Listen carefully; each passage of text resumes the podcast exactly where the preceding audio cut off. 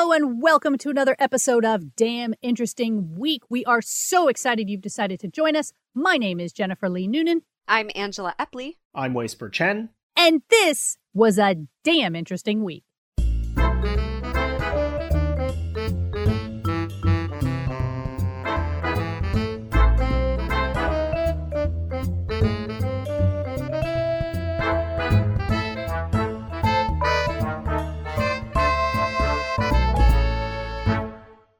So let's get started with our first link. First link. Well, guys, New Atlas is reporting that a quote-unquote functional cure for type one diabetes has passed its first human trials. Ooh. Yeah. I have a friend with a daughter with diabetes, so this is very interesting. I think most of us know someone mm-hmm. who, if mm-hmm. not only having diabetes, type one. And right. type one, again, is the autoimmune one. It's not developed through, you know, diet or bad habits or whatever people try to shame you into having.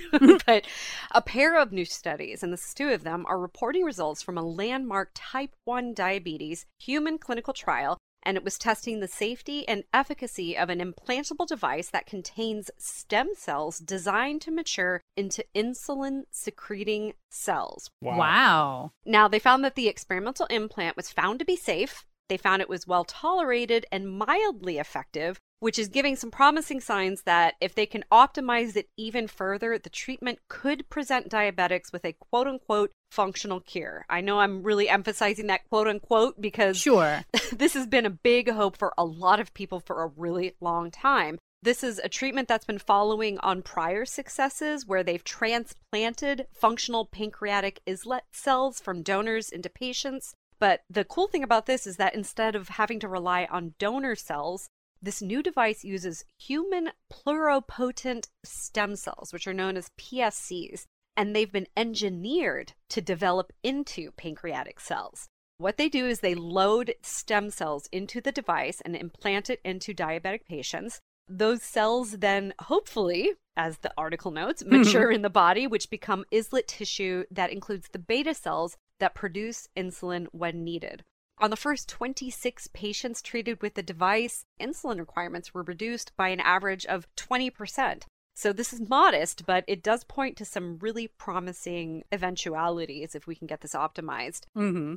Another issue that they're going to have to deal with is the need for the device to be accompanied by constant immunosuppressive medication. So right. without suppressing the immune system, your body will reject the implanted device. Well, and in particular, type one diabetes, my understanding is that your immune system is attacking the pancreatic cells in the first place, which is why you no longer have any functioning ones. So it would yeah. seem to me that the immune system would also automatically want to attack these. Exactly. And not only that, the only serious adverse effects that they found in this prelim human trial were from the immunosuppressive treatment right. that you have to take with the implant. So the implant is actually safer, quote unquote, than the treatment you need so your body doesn't reject it. But as we continue to optimize with future trials, we need to figure out how long do these cells stay viable and produce insulin. We need to figure out where the best site in the body is for the device to be implanted. But these are early findings that have a lot of promise to target type one diabetes in the future. Yeah, human trials is way better than mouse trials. That's a big, big step forward. Absolutely. And, you know, it hadn't occurred to me. I was thinking, of course, you would put it in the pancreas, but you don't have to.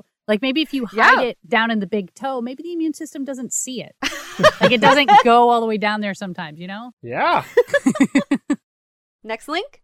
Next, Next link. link. This article comes to us from Brooklyn Eagle dot com, and it's titled, Search for Mysterious Noise in Brooklyn Heights Turns into Massive Crowdsourced Investigation. Ooh. Ooh all right. What kind of noise? So, the noise started at the beginning of November. It was described by residents of North Brooklyn Heights as a mechanical chirp or a high-pitched repeating whir. It had a strange way of seeming to move around the neighborhood depending on where you stood. Heights resident Victoria Owens wrote in an email to the Brooklyn Eagle, the noise is there twenty-four hours a day, seven days a week. The streets are filled with it. Wow. I can hear it in every room of my home with all the windows closed, and it's interfering with sleep at night and the ability to focus and be productive during the day. Okay, New Yorkers are not known for their noise sensitivity in particular, yeah. so this has to be pretty intense. Yeah. So Owens joined the Brooklyn Heights discussion group on the Nextdoor app and found other exasperated neighbors. Michael Sturchak wrote on November fourth, it's a high-pitched zee, zee, zee, zee, which, you know, he wrote it, right. So that's my emphasis. Um, the noise was also noted in the Brooklyn Heights blog. Someone named Mike Mike described it as a nonstop fan slash ringer sound, Oof. While Pineapple said it sounded like an alarm, which began around the time the Gristedes scaffolding went up. Huh. Wilson Burris told the Eagle, I filed my first three one one complaint on November fifth, and they closed it saying they couldn't find the source. Ah. I can honestly say it sounded like nothing I had ever heard before, especially since the sound changed depending on where you were. Huh. Nextdoor members had heard about the screeching condo in Cobble Hill that was eventually traced to poorly designed balcony railings. Oh no. Some speculated that maybe the noise was caused by the scaffolding above Gristedes. So Burroughs called the scaffolding company. The company insisted the noise had nothing to do with their structure. On November sixth, she convinced the eighty-fourth Precinct to take a look at the scaffolding. However, the police did not get back to her on Monday. Uh. She called again and had a lovely conversation with the dispatcher, who complained about the volume of noise in her own apartment. Ah, that's when they get involved, when it affects one of their own. Uh-huh, yep. yeah. The uh, Brooklyn Heights Association, B H A, was the only organization that took the noise complaints seriously.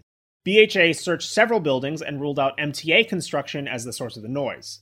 They also contacted local officials and the Department of Environmental Protection, or D E P. D E P inspectors, however, didn't find the noise to be loud enough to issue a violation, Ugh. Nor could they locate the source. Burroughs said, at this point, it felt like the sound would be part of our lives forever. No. On November tenth, Tere Gill, assistant property manager at Cadman Towers, sent out an optimistic email. We have narrowed it down to the N Y U dormitory. We have high hopes the dormitory super will be able to detect the problem and have it fixed by today, it's she wrote. It's college kids. It's always college kids. But the source of the noise was not the N Y U dormitory. Oh! And the problem was not fixed that day.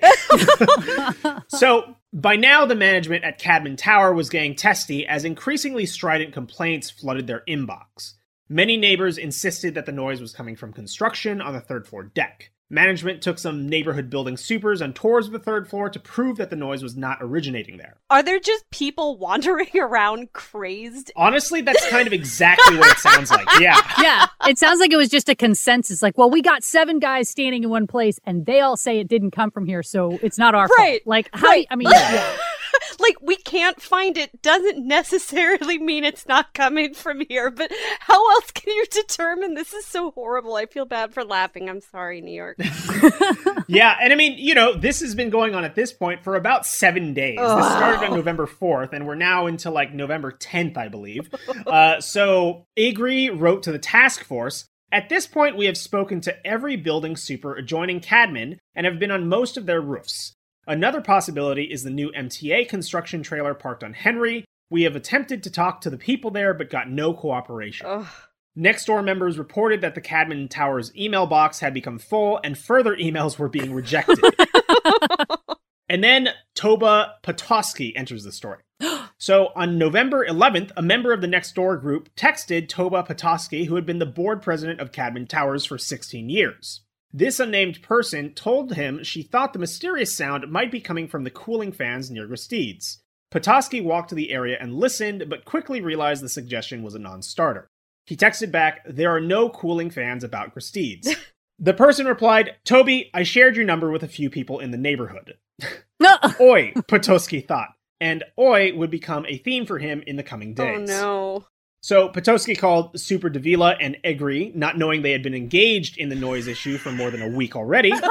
Uh, Potosky said they were struggling, especially Julio, since the noise permeated his apartment as well this entire time. Oh. Mm. Confidently, I told them all I would find it. Oi. Egri felt she was taking the brunt of the neighborhood's anger. There were angry, nasty people calling, emailing, barging into my office, cursing, she said. On November seventeenth, so about thirteen days into this, wow. Davila sent a drone flying above the co-op building. The next day, he went around with a GoPro trying to view every corner of the scaffolding. Both high-tech attempts failed to locate the noise. Dang. And then finally, the breakthrough the neighborhood had been hoping for happened on November eighteenth. Potosky got a text from his wife, Ronnie. Almost home, stopping to see if X, name withheld, is back from trip. Tenant X was a Cadman Towers resident who had left for an extended vacation a couple of weeks earlier. Oh no. Wow. X was a longtime friend of the Potoskys, and Ronnie had a sneaking suspicion that somehow X had something to do with the noise. Oh no. So, you can kind of imagine why the name has been withheld. Mm-hmm. Potosky relates what happened next. Standing in the hallway of our lifelong friend, we hear the faint chirping through the door. What is that noise? Ronnie asked. I open the door. The chirping sound is loud, very loud. I walk to the terrace and pull the plug on the Bird X Super one hundred. The what? Ah, uh, yeah. What? Ronnie Potosky took a photo of the unit. It shows a Bird X Transonic Pro small animal repeller system available for thirty-five forty-nine at Target. The device, installed in a high balcony, was emitting both audible noise and noise so high-pitched that only those with sensitive hearing could pick it up. Oh right, because that's how those things are supposed to work, is humans can't hear them at all. Yes. Right. Researchers studying ultrasound say it presents a growing problem in urban spaces. Young people, some adult women, and others with acute hearing can become irritated and even sickened by the noise. Potosky called building management with the news that they had finally solved the mystery. I turned the machine on and off so they could hear it. Julio saw that the box was set for rat repellent. We don't have rats. Potosky said, the next day, Ronnie received flowers and other assorted gifts and gift cards. Not surprised, she's been my hero for thirty years. Wow. By the time the source was discovered, the B H A had enlisted the help of three city agencies, one incoming city council member, and numerous building supers and nearby residents. Oh my gosh. My huge appreciation to everyone who lent a hand, and of course to Ronnie Potosky, who ended the saga for everyone. In the most unconventional happenstance way possible. Mm-hmm. Yeah. I mean, okay, so they're not saying that the machine malfunctioned. They're just saying that some people were overly sensitive and could hear it when theoretically they shouldn't have been able to. Uh. Yeah, well, the thing is that it did have audible noise, so yeah. regular noise that humans could hear, and supersonic. So people who could hear sensitively, mm-hmm. they could go to other areas and they'd hear the sound differently because oh, of, right. the, I assume, the acoustic dynamics, which is why it was so hard to track down. Huh. Either we need to outlaw these and make them not a thing, or we wait until the military inevitably creates a human setting on it. Right, right. Oh, yeah. I mean, the military already has this technology. Aww. Yeah. And I mean, I don't know. It seems like the rat setting worked pretty good on humans anyway. Everyone was going yeah. nuts. They were losing their mind. People would have started yeah, well, moving out. So, But only the, un- mm-hmm. only, only the, no, I'm not going to go with that joke. You're going to edit that out. I can't. Not even going there. So now you know for thirty-five dollars, you too can ruin an entire neighborhood. Halloween twenty twenty-two. Get ready. Oh, That's boy. Right. Next link. Next, next link. link. All right. Well, this next article is a sort of informational follow-up to a different article that went viral last week. You may have seen it. This one is from C B C Radio, and it's called It Broke Something Inside Me. Oh. And the original article it's digging into was actually a restaurant review from a blog site called Everywhereist titled, We Eat at the Worst Michelin-Starred Restaurant Ever.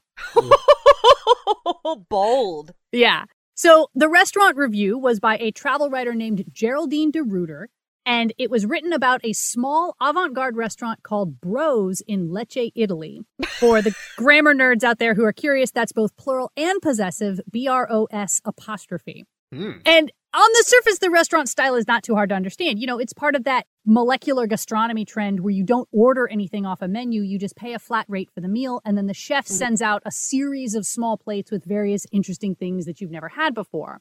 So, you know, right off the bat, if you're going to one of these places, you shouldn't be expecting an Applebee's, right? Right. And some of the things that DeRuiter and her friends were served seem pretty logical for a place like this, including a single bite of crab meat, some edible paper, and a, quote, reconstituted orange slice that, honestly, there's a picture. It just... It looks like one of those Jell-O shots that people put inside an orange peel. Like, it doesn't look that fancy, I'll be honest. But other items on the twenty-seven course menu did seem to be pushing the envelope a little bit, including a course of fried cheese balls, which the servers insisted were made from rancid ricotta. When uh, mm. DeRuiter suggested that perhaps they meant aged or fermented, she was told, no, rancid. The real kicker, though, and probably the reason this article went viral, was a dish called Limoniamo, which was a citrus foam served inside a little bowl that was actually a plaster cast of the chef's open lips. Ah! So it, it's basically like a foaming mouth sculpture. And the guests were told that they would be given no spoons for this dish, but were instead expected to sort of French kiss the open mouth and lick the foam out. Oh, yeah. Wow. DeRuiter said, at some point, I accidentally made eye contact with a friend across the table, and it brought our friendship to a new level that I wish we had not reached. I mean, that is such a bold thing to be doing in this age of coronavirus. Right. D- direct from the mouth that you don't know. Yeah. I mean, it was definitely avant-garde. No one's saying mm-hmm. it was a normal restaurant experience, but she wrote this pretty mean, aggressively negative review. So C B C Radio reached out to Bros chef, Floriano Pellegrino, for comment. And he sent them back a three-page P D F expounding on the nature of art. Ooh. Ooh yeah. Wow. It began on the first page with a basic line drawing of a man on a horse. And Pellegrino wrote, being able to draw a man on a horse does not make you an artist. The result of your talent can be beautiful to look at, but it is not art. McDonald's knows perfectly how to make a hamburger that almost everybody likes. He then wow. moved on to a famous oil painting of Napoleon on a horse, saying, among other things, the problem with this artist is that many artists have made paintings like him. I admire the quality, but I am bored with spectacular paintings like that. It's impressive, but it's shallow. Then finally, on the third page, he pasted in an abstract painting that perhaps could be interpreted as a man on a horse and wrote, does art have to be beautiful? Not necessary. Contemporary art does not provide you with answers, but offers you great questions like, what is art? What is food? What is a man on a horse?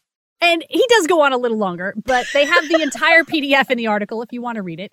But, I mean, in the end, DeRuiter does seem to be walking back her position a little bit now. She said, once I step away from the hilarity of it, I do believe that he is making a rather legitimate statement about the nature of art.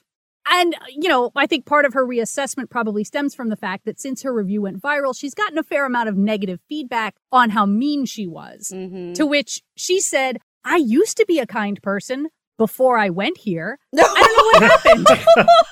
It broke something inside me. And wow. for his part, Chef Pellegrino's statement wasn't entirely without snark either. His last line reads, we thank Missus X, I don't remember her name, for making us get to where we had not yet arrived. We are out of stock of Limoniamo. Thank you very much. Nice. So, uh. so yeah, but it is, uh, it's still there. Their reservation list is probably pretty long at this point since they've gotten so much publicity. I think a lot of people are going. But what if the mouth foam comes to define them? You know, like, That's I'm right. just here for the mouth foam, but we made this amazing hand cheese. I don't know. They just ironically end up commodifying their mouth foam oh my piece, gosh. And it's the only thing that anybody wants to buy. Absolutely. That's right. They start selling them at Target. You oh. can get oh. thirty-five bucks. That's right. Pick up your mouse repellent and your human repellent at the same time. Next link. Next, Next link.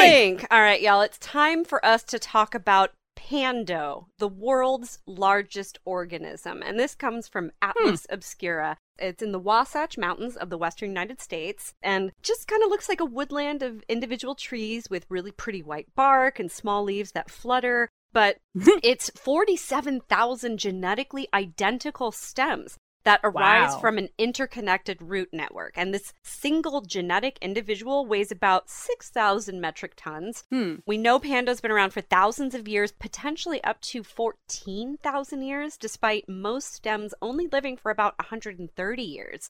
Because it's been around for so long, and because it's in this really remote part of the Wasatch Mountains, it means that a whole ecosystem of sixty-eight plant species and animals have evolved and been supported under its shade. So this ecosystem relies on aspen remaining healthy and upright, but even though Pando is protected by the U S Forest Service, and we're not going to be cutting it down anytime soon, it is in danger of disappearing due to several other factors. So we've got overgrazing by deer and elk, which is one of the biggest worries. We used to have a lot more wolves and cougars to keep those numbers in check, but the article very carefully states herds are now much larger because of the loss of these predators. Reminder that the loss of these predators also have to do with humans hunting them. So I don't know, maybe right. you think that, but deer and elk do tend to congregate in Pando because the protection that the woodland receives means that they don't get hunted there. Hmm. As older trees die or fall down, the light will reach the woodland floor, which is what stimulates the new clonal stems to start growing. But when these animals gnaw off the tops of these newly forming stems, which are super delicious, it kills the stems, right? It's the veal of the aspen world. Like... It is. It's a delicacy. It is the yeah. mouth foam of the aspen world. And so unfortunately, Unfortunately, what this means is that in large portions of Pando, there's not as much new growth, and the exception is this one area that was fenced off a few decades ago to remove some dying trees. So there, they've seen some successful regeneration of clonal stems, and the dense growth is referred to as the bamboo garden. Isn't that lovely? But it's not just the young stems that are being affected in good old Pando. It's also the older stems that are being affected by at least three diseases. Sooty bark canker, which sounds like some kind of Dickensian disease, leaf spot, and conch fungal disease, which is a genre of music I desperately wish to hear in my lifetime. Right. While plant diseases have developed and thrived in aspen stands for millennia, it, we're not really sure what the long-term effect on the ecosystem may be because we don't have the new growth we're used to. And obviously, the fastest growing threat we got to talk about is climate change. Obviously, it inhabits an alpine region surrounded by desert, so it's no stranger to warm temperatures or drought. But as climate change threatens the size and lifespan of the tree, it also threatens the whole ecosystem that it hosts. So we've got a few things that are not going well for it, but it has survived previous disease, wildfire, and grazing. But we've got conservation groups in the forest system that are working to protect this tree. There's even a new group called Friends of Pando, and they want to make the tree accessible to virtually everyone through three hundred sixty video recordings. And I'm sure they meant to say three hundred sixty degree, but listen, mm-hmm. nature bathing is real. Anytime you're getting stressed, just go out and flood your senses with nature. Allergies notwithstanding, it does make a difference. Yeah. Yep. I mean, they say Pando is Latin, but it doesn't sound like it. It sounds like a clown name. I, I see a little Hello Kitty mascot, but it's just a tree with like super groovy roots. Pando! I would buy that merchandise. Yeah, I think my money's on Pando surviving for the long term. I mean, it's good that we care and we should do what we can, but I, I bet Pando outlives us. Yeah. Next link? Next, Next link. link. This article comes to us from B B C dot com, and it's titled, Saudi Camel Beauty Pageant Cracks Down on Cosmetic Enhancements. Yeah. So, you know, this sounds kind of funny at first, uh, you know, like lipstick and mascara on camels or whatever. Yeah. But uh, when you get further into it, you realize it's pretty messed up because more than forty camels have been disqualified from Saudi Arabia's beauty pageant for receiving Botox injections. Oh, no! And other wow. cosmetic enhancements. Yeah. Like, okay, I'm I'm still hung up on camel beauty pageant. Like, never mind what they're doing beyond that. They have a camel beauty pageant? Well, surely this yep. had to be like an offshoot of like almost four H in Texas. We have, you know, the ag right. things where it's like you're getting graded on the beauty and health, I guess, of whatever creature. Right, or the Westminster Dog Show. They're like, oh, mm-hmm. this dog's flanks are perfectly proportioned or whatever. Well, maybe that's because of Botox, y'all. It could be. Yeah, yeah.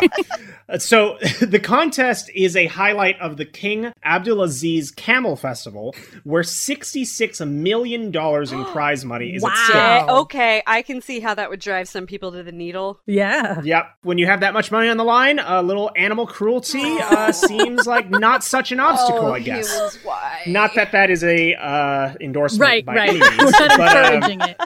Yeah. So key attributes include long droopy lips, a big nose, and a shapely hump.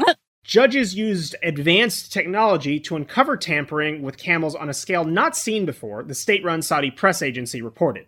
All contestants were first led into a hall where their external appearance and movements were examined by specialists. Their heads, necks, and torsos were then scanned with X-ray and three D ultrasound machines. What? Wow. And samples were taken for genetic analysis and other tests. twenty-seven contestants in the cup for the Majaheim camels alone were disqualified for having stretched body parts, oh. and sixteen were ejected for having received injections. Oh, gosh. Yeah. The organizers of the pageant, the Camel Club, were cited as saying that they were keen to halt all acts of tampering and deception in the beautification of camels and promising to impose strict penalties on manipulators.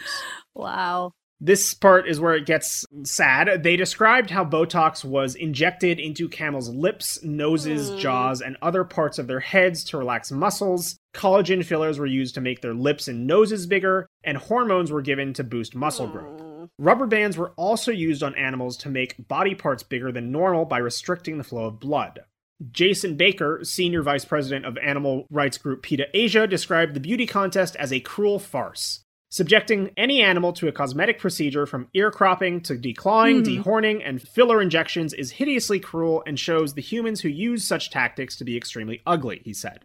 Mister Baker said animal welfare issues need to be addressed throughout the Middle East and Asia, yeah. and called on Saudi authorities to crack down on any event that exploits or abuses animals. Good luck. Yeah. yeah. Some thirty thousand camel owners from as far away as the U S, Russia, and France are participating in the King Abdulaziz Camel Festival, which is the largest in the world and lasts forty days. Wow. Which, that's a lot of camels. yeah. It's a lot of money. It's a lot of camels. Like, I, I how did we not have photos of this festival I know. Before? It's like the Olympics of camel. Like, yeah. yeah. And so as many as one hundred thousand tourists are also expected daily at the twelve square mile festival site, sixty-two miles northeast of the Saudi capital of Riyadh. Wow. It's pretty impressive that we've never heard of this event before. And yet now we find it's not only such a massive event, but I mean, of course there's this amount of tampering going on. When there's oh, yeah. that much money at stake and that many tourists mm-hmm. coming in for forty days. Yeah. I mean, you know, if you told me they injected the Kentucky Derby cars with Botox, I would not be surprised. oh, wait. Is that not what that is? I don't know what they're... Oh,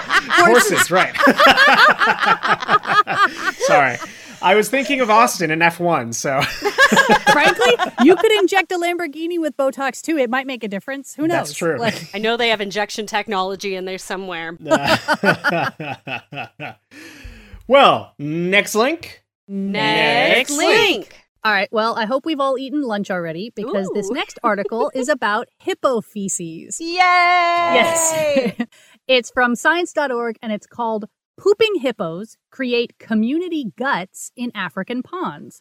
Hmm. So, hmm. broadly speaking, of course, it's about the microbiome in our guts, which is a subject we're big fans of on this mm-hmm. podcast. And the opening paragraph is full of great links to other microbiome studies on how it plays a role in autism and nutrition and all kinds of stuff. But this one is about hippos in particular and how they generally tend to eat on land and then go back into the water to poop. Hmm. And it's been known for a while that this process fertilizes the water and affects what other species can thrive in the hippo's ponds. But now a new study has confirmed that it isn't just the nutrients they're putting out, but the living bacteria as well that's having an effect. Ooh. Hmm. So researchers led by Christopher Dutton, an ecologist at the University of Florida, collected water from hippo pools all along the Mara River, which flows through the Serengeti in Kenya and Tanzania. And during the dry season, some of these pools get cut off from the river's flow. So the team sequenced R N A from both the pools in general and pieces of hippo dung in particular, separating them into moderate flow, low flow, or no flow categories to assess the impact of ever more concentrated dung in these pools that are not getting sort of flushed out by the river. Mm-hmm. So the water in no flow pools contained almost no oxygen, and the less oxygen the researchers found, the better the gut microbes did. Lab tests indicated that the microbes themselves then further altered the water's chemistry in their favor, creating an ever stronger meta-gut that would be taken back in by other hippos and basically shared throughout the herd until they all had a denser, more powerful microbiome. Huh. Which is good for the hippos, but not necessarily the rest of the ecology, because once the rains come back and these pools rejoin the river, the concentrated pool water can cause mass die-off of other species downstream who didn't have six months to adapt to it as yeah. it grew. The researchers also note that if one hippo gets sick with a pathogen, it's likely going to spread to every other hippo in the herd very quickly if they're sharing a no-flow pool during the dry season. And Robert Naiman, an emeritus ecologist at the University of Washington, says that now they've confirmed this happens with hippos, it's very likely that other creatures like alligators experience a similar phenomenon in the bodies of water that they live in. And really, at the end of the day, it's just a great reminder, I think, that anytime you step into a natural body of water, you are soaking in animal poo. So, you know, just keep that in mind. Next link. Next link. link! This quickie from Health Europa notes that a groundbreaking chewing gum potentially mitigates COVID transmission. Oh. Ah. Good news, everyone! I mean, I'm so used at this point to, like, ridiculous things. I'm suspicious. But if it if it's legit, I'll listen. All right. Sure. A collaborative endeavor between researchers from the Wistar Institute and Fraunhofer U S A have determined that a novel chewing gum with a plant-grown protein in it can trap viral load in saliva and lowers transmission. Hmm. If you want to look at the findings? They're published in the journal Molecular Therapy. The research is still in the early stages, but it could be administered to patients whose infection status is unknown or for dental mm-hmm. checkups when masks must be removed, which I have to admit confused me because if you're in there for a dental checkup and have to remove your mask, gum? You can't chew gum. Yeah, no, you, your mouth has got to be wide open. But I'm thinking, like, if we had to, you know, go against longstanding tradition of you're in school now, here's some gum to chew, as opposed That's to, true. you know, that might be super helpful. That's right. I already chew gum all day, so now I'm going to have to have, like, two different kinds of gum, I guess. Have to have double pieces. Hey, as long as it keeps you alive so we can keep doing the podcast, that's all that matters to me. That's true. That should be all that matters to anybody, is that I personally stay alive and the three of us can just keep on going through the apocalypse. I mean, that's at the top of my to-do list every day, Jen, so. That's right. All right, well, that is all we have time for. We're so glad you've joined us. Some of the articles we did not have time to get to today include Death of a Lobster Man, This Dark Matter Radio Could Tune In to New Physics, and The Innovative Technology That Powered the Inca. So all that and more can be found at damn interesting dot com. If you like our podcast and want to support us, you can do so at patreon dot com slash damn interesting week. We will be off for the holiday season for the next two weeks. We hope everybody has a nice holiday and a good winter break. In the meantime, my name is Jennifer Lee Noonan. I'm Angela Epley. I'm Weisper Chen. And we hope you have a damn interesting week. Bye-bye.